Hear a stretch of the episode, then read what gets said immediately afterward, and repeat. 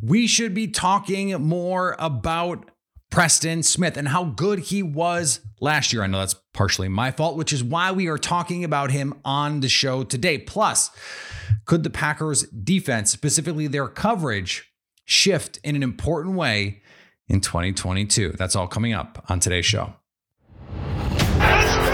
You are Locked On Packers. I feel like we can run the table. We're going to do it. Your daily Green Bay Packers podcast. Rodgers gets out. Part of the Locked On Podcast Network. Floats it. Your team Cobb. every day.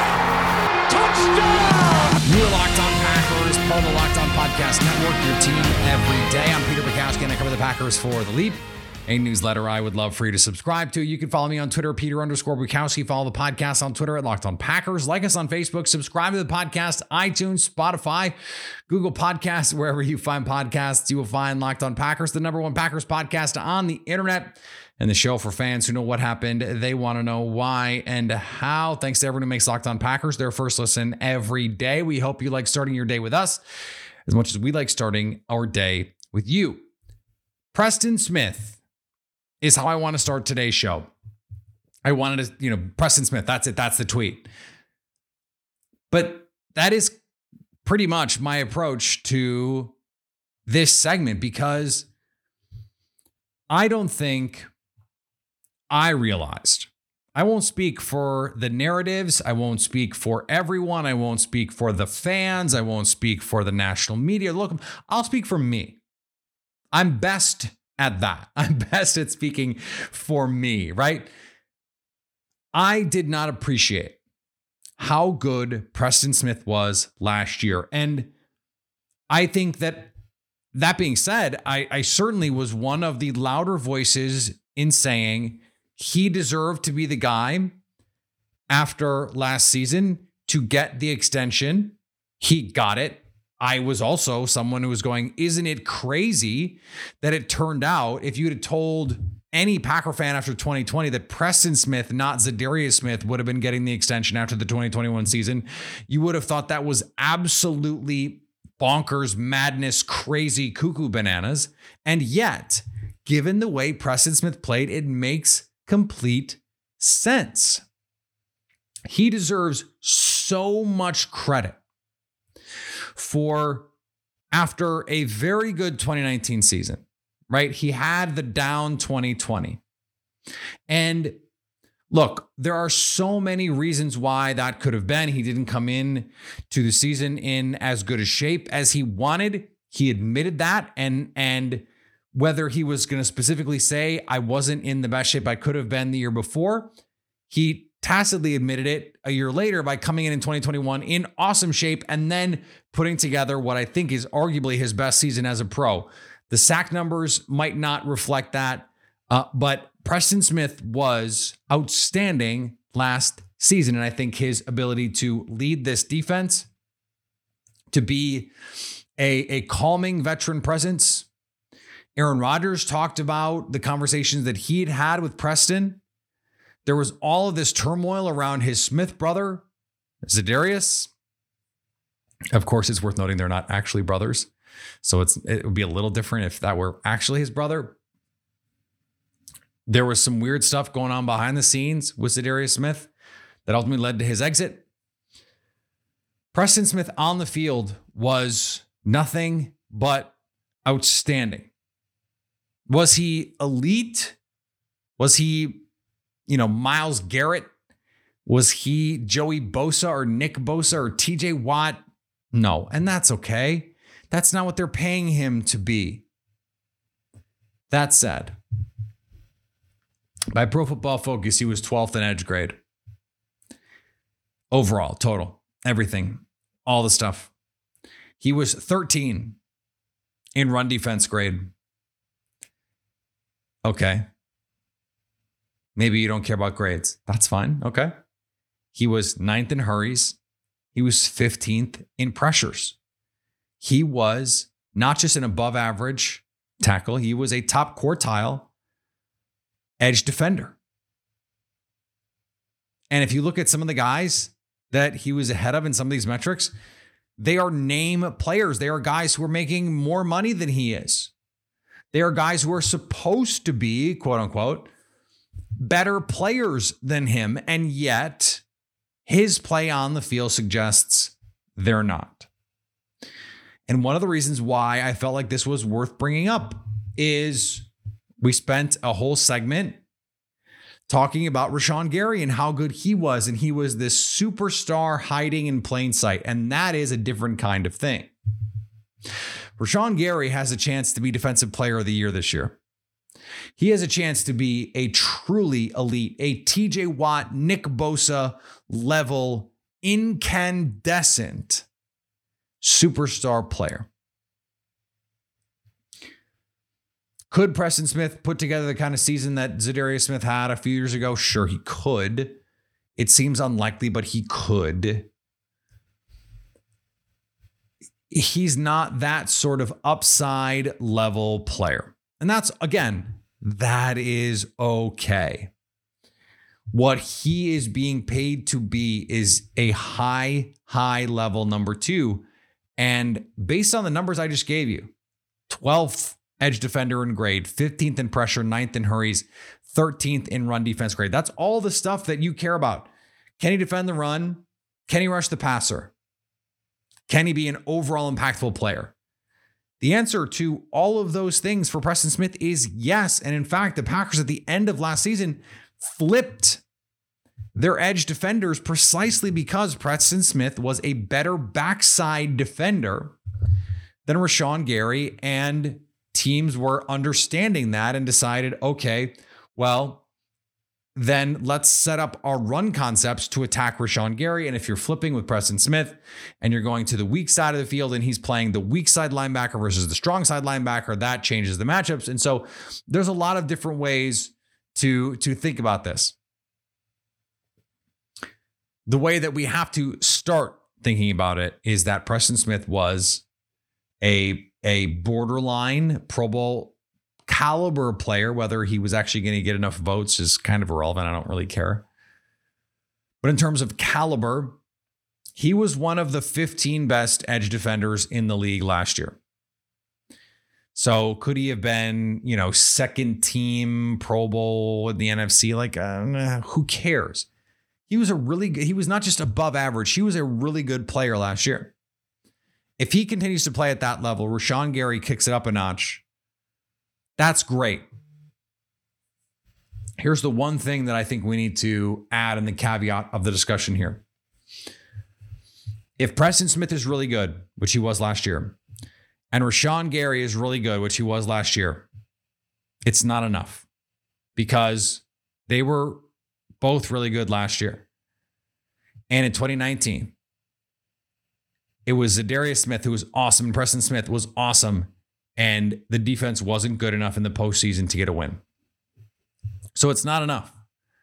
It's why they went out and they added Jarran Reed. It's why they went out and they added Devonte Wyatt and Quay Walker and why they paid the money to keep Rasul Douglas. They need these ancillary pieces and, and not even ancillary. They need the other surrounding pieces. I, I was almost said secondary, but they're not. They need those guys to be major impactful players for this defense. Preston Smith and Rashan Gary were good enough last year. Rasul Douglas was good enough. De'Vondre Campbell and Kenny Clark, they were good enough. Adrian Amos was good enough last year. But the defense as a whole was not. So why? Well, there are some answers for that, but also there were just some players who did not play to their potential. Darnell Savage did not play to his potential. Um, the rest of the defensive front did not play to their potential. Krys Barnes was not particularly good. Um, the backup outside linebackers outside of Whitney Mercilus were not particularly good. And Whitney Mercilus, by the way, is not walking through that door. He retired. So, where do you move forward from here? Well, starting with the Preston Smith is awesome. Rashan Gary was awesome. But you need more. And we're going to talk about how they could get more in just a second. Before we do, let's talk about our friends at Bet Online. Bet Online is your number one source for all of your betting needs in sports info. Find all the latest sports developments, league reviews, news, including Major League Baseball, golf, MMA. BetOnline is your continued source for all of your sports wagering information, including live betting, esports, and scores. And BetOnline remains the best spot for all of your podcast news this season. BetOnline is your fastest way to check all of your favorite sports and events, including MMA, boxing, and golf. Head to the website today or use your mobile device to learn more about the trends in action. BetOnline, where the game starts. So this was a nugget from the Football Outsiders Almanac that I saw our buddy Aaron Nagler tweet on uh, on the internets on the tweeters, and it kind of shocked me honestly. Um, in 2020, the Packers played man coverage 20% of the time. That was the 30th highest rate in the league. There, there, there are 32 teams. So pretty, pretty small, pretty far on the low end. And if you're a, any kind of NFL defense, even if you're a heavy zone team, third down, red zone, you're playing man coverage. That's just the reality of, of, of life. That's just that's just how the, the league works now. In 2021, that number was 30%. And that might not seem like a big jump, although it is a pretty, it's a pretty big jump. Um, that was 11th in 2021. And so I think the intuitive question is well, they should probably just play a bunch more man coverage. And when you look at the pro football focus numbers, and again, I understand that your mileage may vary on this stuff with PFF. Eric Stokes and Rasul Douglas, two of the best corners in the league when they're in press. Maybe do that more. The cool thing about Jaire Alexander is you can put him in any coverage, put him in any situation, and he can help you win.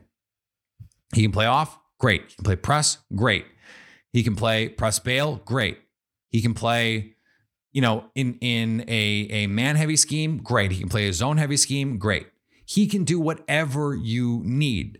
That is why he is such a special player. I think Eric Stokes, similar, played in a, in a press man heavy defense at Georgia.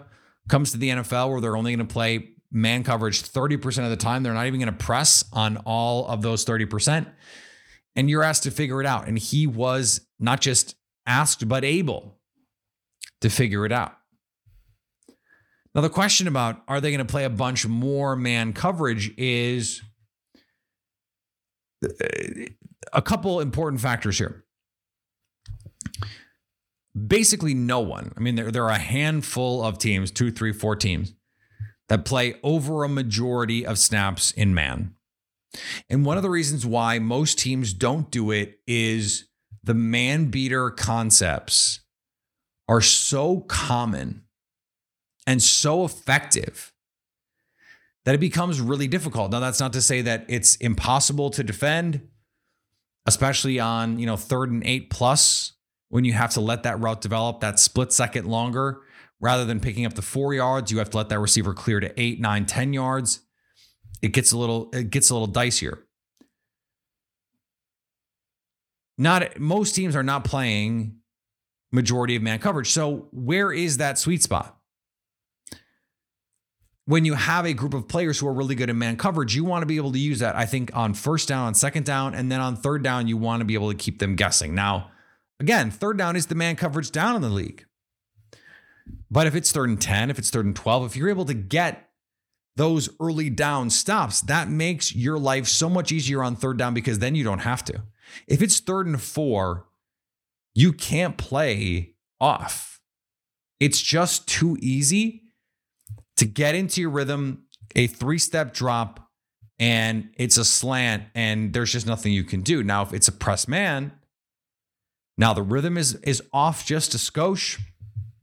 You got to make sure your offensive line holds up, and all of a sudden this becomes a lot more difficult. Now, on third and eight, third and 10, third and 12, when those route concepts have to develop a little bit more, and you have to let them get down the field.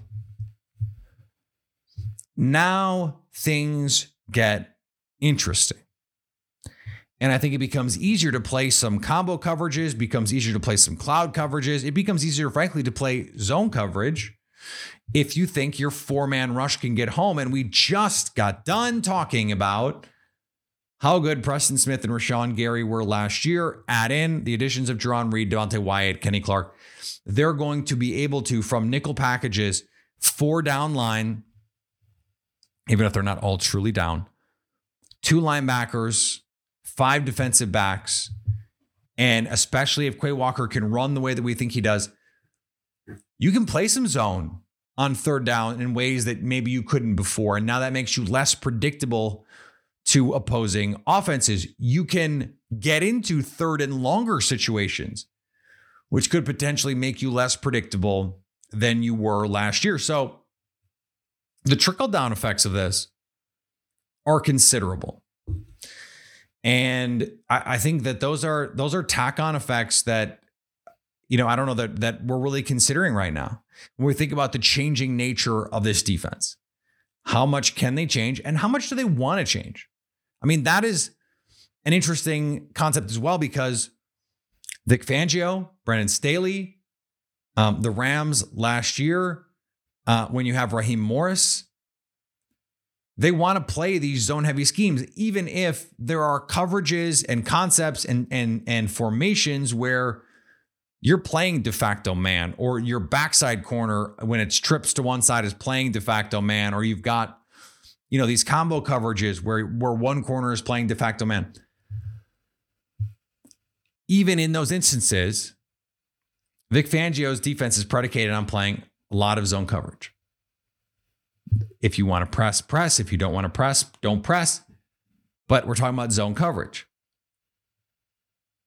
If you're the Rams, you're looking at Jalen Ramsey and you're going, wait, we have this incredible player. We're we're kind of we're kind of wasting him playing only man coverage. And I don't think they ever wanted to be a man only team, but you know, Darrelle Revis was one kind of player and he could just erase your guy. Like here, put Darrelle Revis on that guy, it's over. And I think Jalen Ramsey could be something close to that. I think Jaire Alexander could be something close to that. You know, Xavier Howard could be something close to that, but not not quite that. But the value of someone like Jaire or someone like Jalen Ramsey is that they can do so much more. They can do so much more than that for your defense. And so you this was this was always Mike Pettine's point and and you know, I'm sure there are going to be Packer fans rolling their eyes going, "Why why do you give any Fs what Mike Pettine thinks?" But I think he was right in saying if you're going to play a ton of man coverage and you're going to carry that number one corner, and we are talking about this with Jaire as a tw- eh, you know 2018 as a 20 21 year old as a rookie, we were saying, well, why wouldn't you just put Jaire on the best opposing guy? And Mike Pettine's point was because that becomes really easy to diagnose. If if this guy is always on that guy, it becomes a lot easier to say, okay, then I need to get this guy in motion. I need to put him in stacks and bunches, and I need to get him away from safety help and, and away from that guy. And by the way, Sean McVay, who's really good at this, it didn't work. Jaire Alexander was awesome against Brandin Cooks in that game. That was his breakout game. That's when everyone went. It was the the uh, the Weibo man from the what, what why can't I think of the character's name? Wee-Bey from The Wire. Is that right? You you'll tell me if that's right. And it's the meme is like him being like, "Oh, that was the game." Where the, and you were like, oh, oh, wait a second. That's what he can be? That's what he can be? Oh, now I get it.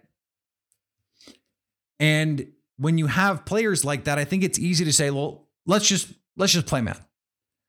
Because Jaire can handle it and Eric Stokes can handle it and Rasul Douglas can handle it. But part of what makes Rasul Douglas so good and what made him so good last year was his ability to play off, to read and react, to play through the eyes of the quarterback, and to come up and make plays. And and a lot of the plays that Rasul Douglas made broke some of the traditional Vic Fangio scheme rules. And Jaire Alexander, when he's made plays over the years, it's broken some of the rules. And and by the way, that's okay. JJ Watt is a is a notorious freelancer. He's going to go down as one of the four or five best defensive players to ever live. But I think it's important to say when you have players that have these abilities, you want to give them the freedom to make those plays. And so for the Packers, I think the balance here is not saying press a bunch. You know, this is not the Mike Pettine era where they're they're just gonna, you know, play off and and put an umbrella back there and it's trying to put a roof on everything and they're gonna give up everything underneath and they're going to dare teams to go 10, 12, 14 plays. And by God, those teams are going to go 12, 10, 12, 14 plays because they're playing that soft.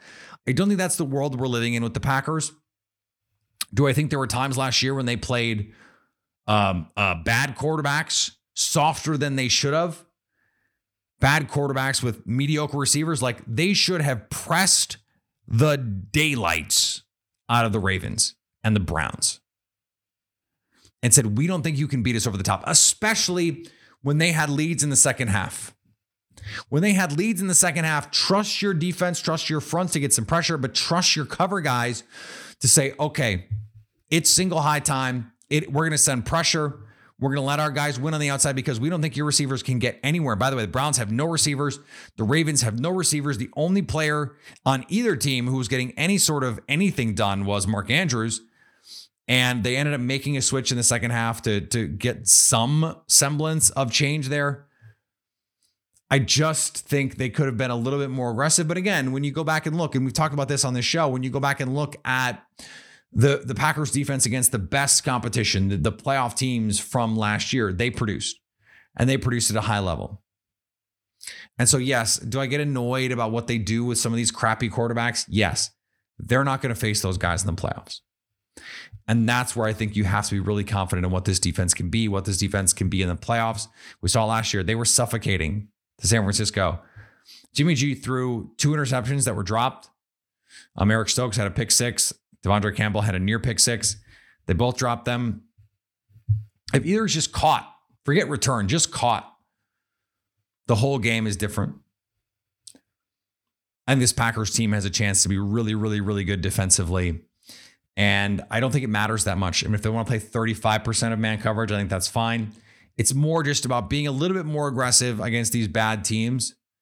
Their their game plans last year against good players, against good quarterbacks, was really good. And when they had issues, it was because they just didn't execute. It was because Darnell Savage missed a 60 yard arm punt from Joe Burrow, swiped at it and just missed. Like those are the kinds of things that doomed and didn't even doom because they won that game, but hurt this defense last year. All right, we're going to finish up here in just a second. Before we do, thanks for making Locked On Packers your first listen. Now go make your second listen. Locked On NFL. Our national NFL experts and insiders keep fans dialed in on the biggest stories and latest news from around the league because an offseason doesn't equal a break in the action. I was right. It was Wee-Bey. That's the name of the character in The Wire. Uh, most of you are like, what are you talking about? And that's okay. That's okay. Right, we've got a great conversation coming up on Friday, a summer Friday, with uh, my my old friend Lindsay Schnell from Sports Illustrated. That's where we became friends. She's now at USA Today. Um, and it's a little bit of a different kind of conversation. It's a conversation that we had um, for Locked On Sports today. That is coming up here. Um, I'm on vacation starting tomorrow, so a lot of these were pre-recorded, but Lindsay um, offers some incredible insight. And then next week, who do we have on the show? Uh, Andy Herman, Ben Fennell, Lily Zhao. We're playing the hits next week, guys. We are playing the freaking hits. Ben Fennell on scheme changes, Lily Zhao for some Zhao doing fun, and and Andy Herman on guys who were the lowest graded players last year and who could be in in jeopardy of losing their jobs or who have a lot to prove coming up this season. So a lot of fun stuff to get to, and then it'll be training camp. Then we'll be here. Then we'll have all the stuff ready to go. Follow me on Twitter, Peter underscore Bukowski. Follow the podcast on Twitter, Locked on Packers. Like us on Facebook. Subscribe to the podcast, iTunes, Spotify, Google Podcasts. Wherever you find podcasts, you will find Locked on Packers. Anytime you want to hit us up on the Locked on Packers fan hotline, you can do that 920 341 3775. Stay Locked on Packers.